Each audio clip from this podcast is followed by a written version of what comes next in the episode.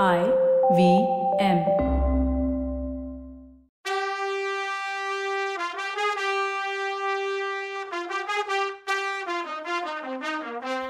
வணக்கம். Welcome to கதை பாட்காஸ்டின் பொன்னியின் செல்வன். இது எபிசோட் ஃபார்ட்டி செவன் கதை சொல்பவர் கவிதா. வணக்கங்க. நான் கவிதா பேசுகிறேன் இளவரசே உங்களை கைது பண்ண ரெண்டு கப்பல்கள் நிறைய போர் வீரர்களோட வந்து தொண்டைமான் ஆற்று கால்வாயில் வந்து இறங்கி நிற்குதுன்னு இந்த பொண்ணு சொன்ன செய்தின்னு தளபதி சொன்னதும் நாமளே அந்த வில்லன் பிரதர்ஸ் என்ன தான் நினச்சிட்டு இருக்காங்க? சுந்தர சோழ மகாராஜாவோட செல்ல பிள்ளைய குந்தவையோட ஆதித்தனோட அருமை தம்பிய மக்கள் அன்பை பரிபூரணமாக பெற்றவனை கைது பண்ணி அழைச்சிட்டு வர சொன்னால் எவ்வளோ தைரியம்? அப்படின்னு திட்டிட்டு இருக்கும்போது இதை கேட்ட இளவரசர் சின்னதாக சிரிச்சார். கடைசியாக என் மனப்போராட்டத்துக்கு கன்ஃபியூஷனுக்கு ஒரு பதில் கிடைச்ச மாதிரி தெரியுதுன்னு அவருக்குள்ளே மெல்லமாக சொல்லிக்கிட்டார். ஆனால் இதை கேட்ட பார்த்திபன் கொதிச்சிட்டான். சேனாதிபதி பார்த்தீங்களா? இது உண்மையா? அந்த பித்துக்குழி பொண்ணை நம்ம கூட கூட்டிட்டு வந்தது இதை சொல்லதானா? ஏன் இது வரைக்கும் என்கிட்ட சொல்லலைன்னு கேட்டான். உடனே சேனாதிபதி ஆமாம் அந்த பொண்ணு கண்ணால் பார்த்ததாவும் காதால் கேட்டதாகவும் சொல்கிறத பார்த்தா உண்மையாக தான் தெரியுதுன்னாரு. அந்த கிழமை திருக்கோவிலூர் மலையமான் சொன்னது எவ்வளோ உண்மை. அவர் தான் எல்லாத்தையும் சரியாக கெஸ் பண்ணுறவர் இது எல்லாம் கேட்ட பின்னாடியும் ஏன் சும்மா இருக்கணும்? அருள்மொழிவர்மரையே கைது பண்ணணும்னா அவங்கள என்ன வேணும்னாலும் பண்ணலாம். இலங்கையிலேயே அவங்கள அதான் பிடிக்க வந்திருக்கவங்கள சமாதி பண்ணிடுவோம். கிளம்புங்க. அதுக்கப்புறம் நம்ம பிளான் படி எல்லாம் நடத்தலாம்னா பார்த்திபன். சேனாதிபதி உடனே பார்த்திபா பொறுமையாக இரு. இதுக்கு தான் நான் முன்னாடியே உன்கிட்ட சொல்லலை. அவசரப்படாதேன்னாரு. ஆனால் அவன் எதையும் கேட்குற மனநிலைமையில் இல்லை. இளவரசே நீங்கள் சொல்லுங்கள் கிளம்பலான்னா இளவரசர் ரொம்ப நிதானமாக சேனாதிபதி நீங்கள் என்ன சொல்கிறீங்கன்னாரு அவர் உடனே இதில் ஒரு விஷயத்தை பற்றி நம்ம யோசிக்கணும் இளவரசே. உங்களை கைது பண்ண வந்திருக்கவங்க சக்கரவர்த்தி கட்டளையோடு வந்திருந்தா நாம் என்ன பண்ணுறது அப்போ அவங்கள அடித்தா தப்பாயிடும்னாரு. அதுக்கு பார்த்திபன் கடகடன்னு சிரிச்சிட்டு சக்கரவர்த்தி கட்டளை போடுற நிலமையிலையா இருக்காரு? அவரையே ஜெயிலில் வச்சுருக்காங்கன்னா அப்போ வல்லவன் ஆமாம்மா நானே பார்த்தேனே. யாரும் அவங்க பெர்மிஷன் இல்லாமல் அவரை பார்க்க கூட முடியாது. என்னையே என்ன பாடுபடுத்துனாங்கன்னா பார்த்திபன் உடனே அப்படி சொல்லு வல்லவா உன்னை என்னமோ நினச்சேன். நீ சரியாக சொன்னப்பாரு இவங்களுக்கு புரிகிற மாதிரி எடுத்து சொல்லுன்னா அதுக்கு இளவரசர் அவர் ஒன்றும் சொல்ல வேண்டாம். அந்த பொண்ணை போய் நீங்கள் கூட்டிகிட்டு வாங்கன்னு சொன்னார். அவள் பார்த்தா கொஞ்சம் கிறுக்கு பிடிச்ச மாதிரி தெரியுறா. கொஞ்சம் சமாதானப்படுத்தி கூட்டிகிட்டு வாங்கன்னு வேற சொன்னார். வல்லவன் உடனே போகிறேன் இளவரசே. ஆனால் என் உடம்புல உயிர் இருக்க வரைக்கும் அவங்க உங்களை கைது பண்ணணும்னு நினைக்கிறது நடக்காதுன்னு சொல்லிட்டு போனான். இளவரசர் சேனாதிபதியை பார்த்தார். சேனாதிபதி உடனே இளவரசே நீங்கள் உடனே பார்த்திபன் கொண்டு வந்திருக்க கப்பலில் ஏறி உங்கள் அண்ணன்கிட்ட போங்க.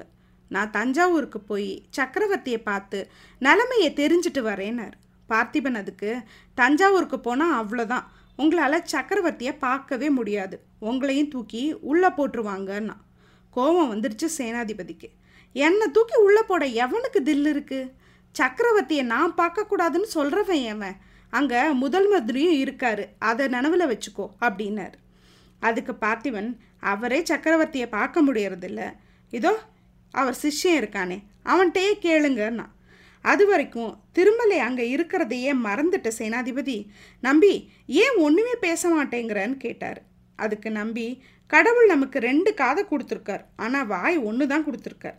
அதனால் அதிகமாக கொடுத்ததை நிறைய யூஸ் பண்ணணும்னு என் குருநாதர் எனக்கு சொல்லியிருக்காருன்னா குரு வார்த்தையை காப்பாற்று இப்போ நீ இதுக்கு என்ன சொல்கிற அதை சொல்லுன்னாரு.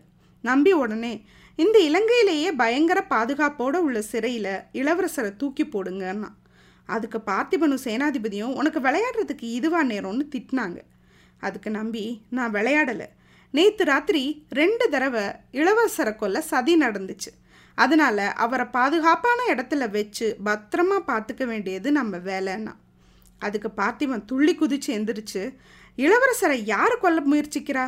அவர் என் கூட வர்றது தான் சரின்னா அதுக்கு நம்பி உங்கள் கூட இளவரசர் வர்றதுக்கு பழுவீட்டரையர்கள்கிட்டயே போகலான்னா. இதை கேட்டதும் பயங்கர கோபமான பார்த்திபன் என்ன வார்த்தை சொன்ன நம்பின்னு சொல்லிட்டு கத்தியை உருவிட்டான். ஏன் திருமலை அப்படி சொல்கிறேன்னு கேட்டார் சேனாதிபதி. அதுக்கு நம்பி ரொம்ப அமைதியா? நான் இல்லாததை சொல்லலையே. நேத்து இவரை தம்பளையில் ரெண்டு பேரோட பார்த்தேன். அவங்க யாரு? இப்போ எங்கன்னு இவரையே கேளுங்கன்னா. பார்த்திபன் ஷாக் ஆயிட்டான். திரிகோணமலையில் தான் அவங்கள பார்த்தேன். இளவரசர் இருக்க இடத்த எனக்கு காட்டுறேன்னு கூட வந்தாங்க. அனுராதபுரம் வந்த உடனே காண போயிட்டாங்க. ஏன் கேட்குற உனக்கு அவங்கள தெரியுமான்னு கேட்டான். உடனே நம்பி தெரியும். அவங்க சோழ குலத்தையே அழிக்க சபதம் போட்டவங்க. அங்கே பாருங்கன்னு கத்துனான். அவன் கட்டின இடத்துல வந்தியத்தேவனும் பூங்குழலியும் மரங்களுக்கு இடையில பேசிட்டு இருந்தாங்க. பேசிட்டே இருந்த வல்லவன் டக்குன்னு ஒரு சின்ன கத்தியை எடுத்து வீசினான். அவன் கத்தி விழுந்த இடத்துல வீல்னு ஒரு சத்தம் கேட்டுச்சு.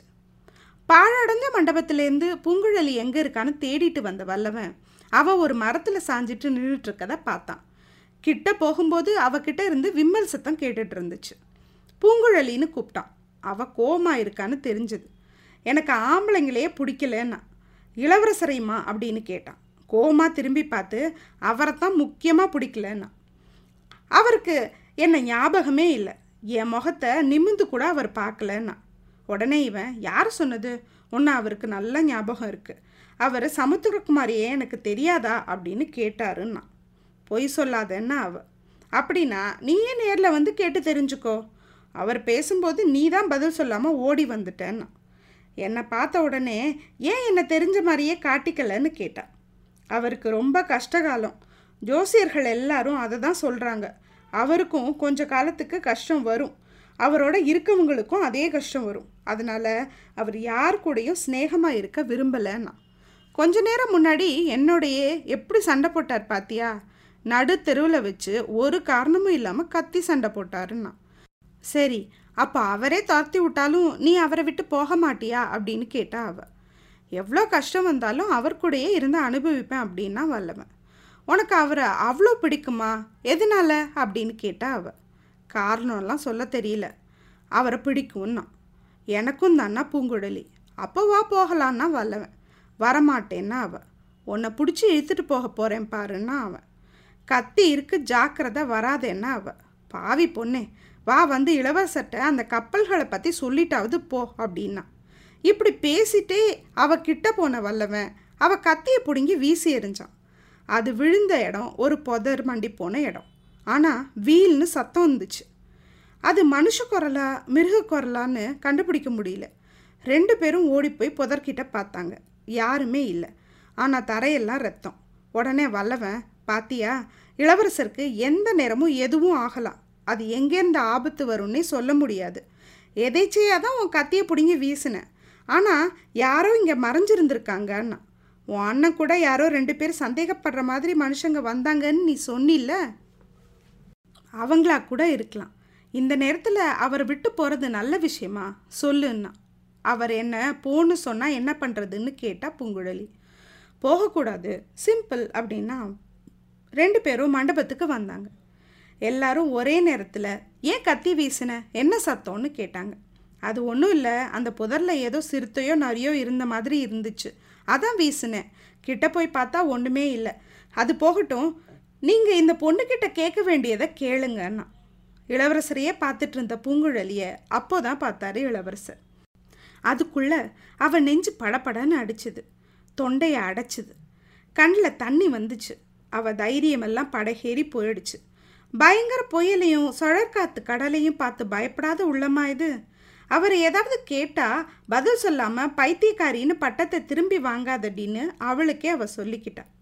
நிமிந்து பாரடி உன்னை அவர் என்ன பண்ண போறாரு? தைரியமாக இருன்னு அவள் அவக்குள்ளே பேசிட்டு இருக்கும்போது சமுத்திரகுமாரி என்ன உனக்கு ஞாபகம் இருக்கா? அப்படின்னு இளவரசர் கேட்டார். இப்படி அவர் கேட்டதும் அவருக்கு பதில் சொல்லாமல் அவள் தனக்கே சொந்தமான கனவு லோகத்துக்கு போயிட்டா. என்ன கேட்டீங்க? நினைவு இருக்குதாவா? ஆயிரம் வருஷமாக நாம் ஒன்றா தானே பழகிட்டு இருக்கோம்? எத்தனை நாள் நம்ம படகுல சவாரி போயிருக்கோம்? திடீர்னு நாலு பக்கமும் இருட்டாகும்போது நாம் ரெண்டு பேரும் ஒருத்தர் ஒருத்தர் கையை பிடிச்சிக்கிட்டு நின்று இருக்கோம் புயற் காற்று அடிக்கும்போது அதை எதிர்த்து நின்னோமே. நட்சத்திரத்தை எல்லாம் எடுத்துட்டு வந்து நகையாக போட்டிங்களே. முத்துக்களையும் பழத்தையும் எடுத்துட்டு வந்து மாலையாக எனக்கு போட்டிங்களே. இப்படிலாம் கனவுல எந்த லோகத்துக்கோ போயிட்டா. ஆனால் அவள் வாய் மட்டும் ஞாபகம் இருக்குன்னு முணுமுணுத்துச்சு. அப்பா வாயை திறந்து பேசிட்ட.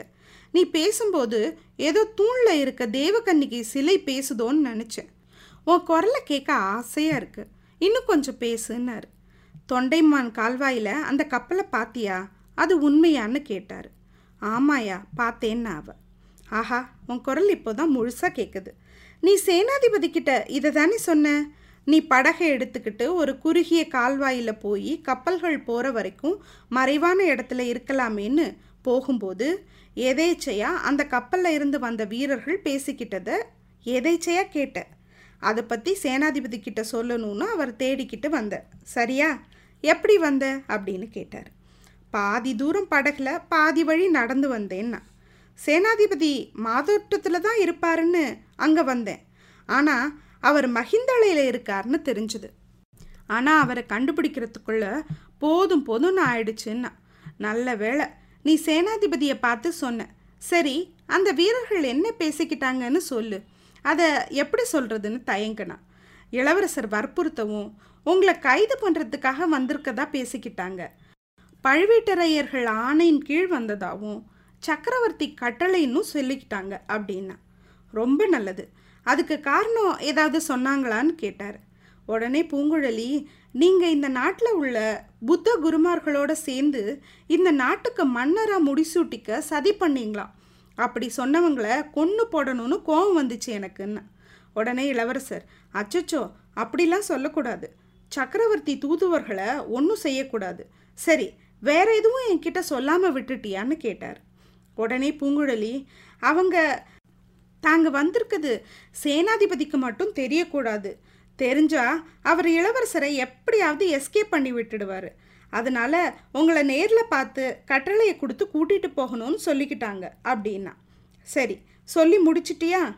நாங்கள் கொஞ்சம் முக்கியமாக டிஸ்கஸ் பண்ண வேண்டியிருக்கு. அதனால் கொஞ்சம் தள்ளி இரு. ஆனால் எங்கேயும் போயிடாதன்னாரு. சரின்னு அவள் நடந்தாலும் அவள் கண்ணு அவரை சுற்றியே இருந்தது. இளவரசர் சேனாதிபதியை பார்த்து ஐயா நீங்கள் பரம்பரை பரம்பரையாக சோழ குலத்தோட இருக்கீங்க. என் அப்பாவோட சிநேகிதர். உங்களை நான் ரொம்ப மதிக்கிறேன். அதுபோல் நீங்களும் என்னை உங்கள் மகன் மாதிரி தான் பார்க்குறீங்கன்னு எனக்கு தெரியும். அதனால் நான் என் கடமையை செய்கிறதுக்கு என்னை அலோ பண்ணணும்னு சொன்னார். அதுக்கப்புறம் பார்த்திபனை பார்த்து ஐயா நீங்கள் என் அருமை அண்ணனோட நண்பர். என் அண்ணனோட வாக்கை தெய்வத்தோட வாக்கான்னு நினைக்கிறேன். அதனால் ஒரு சின்ன வேண்டுகோள். என் கடமையை நான் செய்கிறதுக்கு நீங்கள் எந்த தடையும் சொல்லக்கூடாது அப்படின்னார். சேனாதிபதியும் பார்த்திபனும் ஒருத்தர் ஒருத்தர் பார்த்துக்கிட்டாங்க. அந்த பார்வையில் பயம் இருந்துச்சு. அப்போது சேனாதிபதி இளவரசே எனக்கு ஒன்றுமே புரியல. நீங்கள் கடமைன்னு எதை சொல்கிறீங்க அப்படின்னு கேட்டார். உடனே இளவரசர் இந்த நேரத்தில் என் கடமை ஒன்றே ஒன்று தான் என் அப்பா கட்டளையோட ஆளுங்களையும் கப்பலையும் அனுப்பிச்சி வச்சுருக்காங்க. அப்படி இருக்கும்போது அவங்க தேடி அலையிற மாதிரி வச்சுக்கலாமா? நானே போய் சரணடைய போகிறேன் அதுதான் இப்போதைக்கு என் கடமை அப்படின்னாரு. முடியவே முடியாது. என் உடம்புல உயிர் உள்ள வரைக்கும் அது நடக்கவே நடக்காதுன்னா பார்த்திமா. என்ன இளவரசர் இவர்? தேடி வந்தவங்கள கைது பண்ண வந்தவங்கள வெட்டி போடணும்னு நினைக்காம அவங்கள தேடி போய் வாங்க என்னை கைது பண்ணுங்க அப்படின்னு சொல்லணும்னு நினைக்கிறாரே. என்னதான் நடக்குது இங்கே? அடுத்த இப்போ சொல்ல பார்க்கலாம். அது வரைக்கும் நன்றி வணக்கம்.